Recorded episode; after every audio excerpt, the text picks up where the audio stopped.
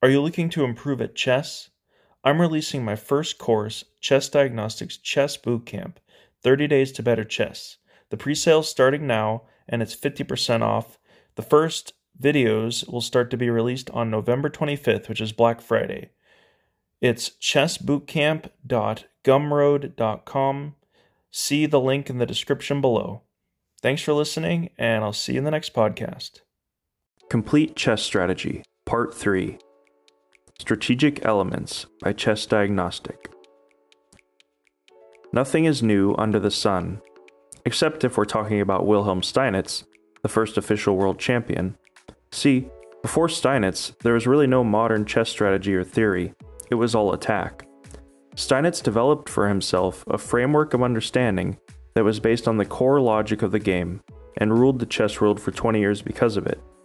He only dropped bits and pieces of his strategic elements during his life, and it wasn't until Lasker wrote down Steinitz's ideas that the world could know about it. Lasker himself used Steinitz's strategic elements to rule the chess world for 27 years. Players back then didn't have huge computer databases or solve thousands of computer check tactical puzzles. So, what is it about these ideas that made Steinitz and Lasker such great chess players? See, chess is an inherently strategic game. By strategic, I mean, how do you think about the position in front of you and determine your move? Chess is strategic primarily because it is completely based on the logic of the game's rules, board layout, and piece movements. Everything is clearly defined in this zero sum game, and so your understanding and thought processes should be clearly informed by this logic.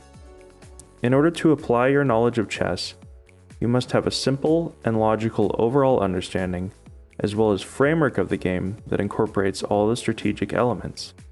You must know what your main strategic goal is in chess Otherwise, your chaotic and unclear thinking will lead to chaotic and unclear results. I'm not just trying to give you chess information, but the framework of how to organize and apply this information. I must give you the framework first. Now you know the general framework, we can analyze the information that fits inside. We can start with a simple question What is your main goal you are trying to accomplish when you play a game of chess. The follow up question would be How do you accomplish this goal? Really think for a minute and come up with your own answer based on your current chess understanding. Make it as concise as possible and write it down on paper or leave it in the comments. This is the beginning of learning proper chess strategy and attaining a deep strategic understanding of chess. You could pause the video now if you want.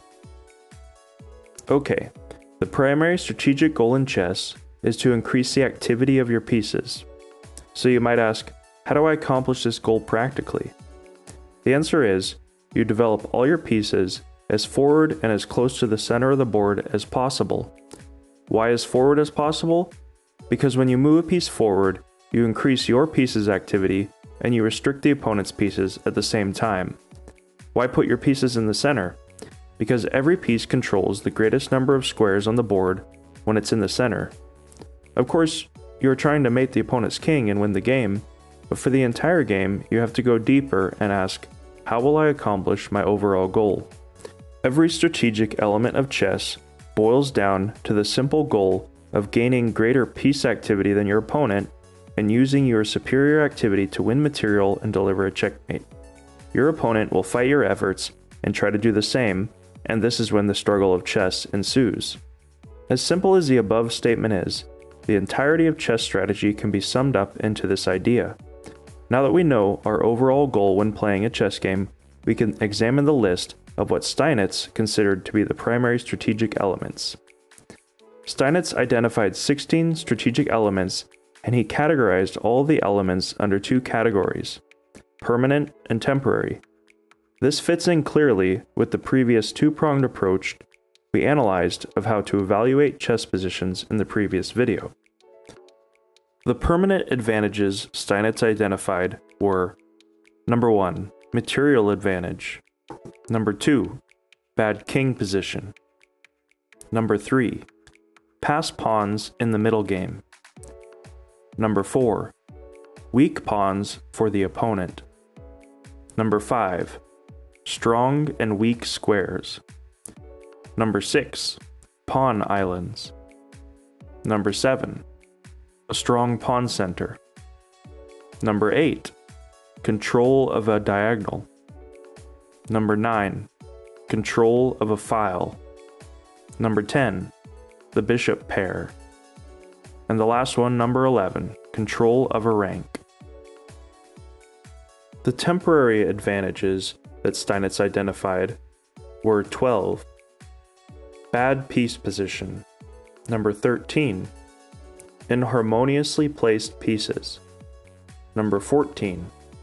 Advantage in development. Number 15.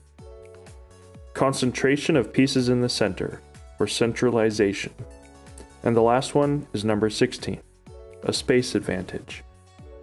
We will now move to the chessboard to analyze each strategic element in relation to piece activity. But before we do that, I want to quickly review some specific positional rules that you can use to apply the overall framework and identify the strategic element in your own games. There are four specific rules that you can use as part of your overall thought process when selecting a move. Rule number one is centralization. Move your pieces as forward as possible and towards the center. Rule number two find your least active piece and move it forward and towards the center. Rule number three attack. Always look for attacking moves that force your opponent to do something concrete. Always focusing on the rule of attack, you will naturally find attacking moves that can lead to winning tactical ideas that win material and help you win the game. Rule number four if you notice an opponent's piece on your side of the board, try to chase it back or get rid of it. Okay, let's move to the board now so we can clarify and deepen our understanding. See you there.